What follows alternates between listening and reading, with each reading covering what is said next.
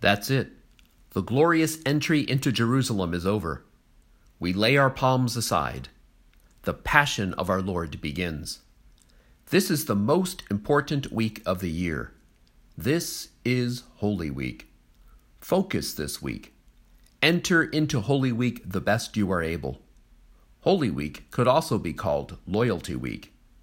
Chances are we will only be as loyal to Jesus for the rest of our lives as we are this one week, the holiest week of the year. Holy Week is Loyalty Week. Come and walk with us. Come to Holy Thursday Mass. Come to the Good Friday services. See what kind of Messiah Jesus really is.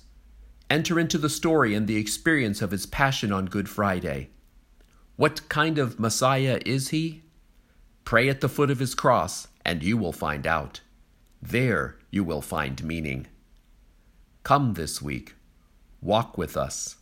Allow Jesus to change your life. Holy Week is the most important week of the year. I'll see you in church.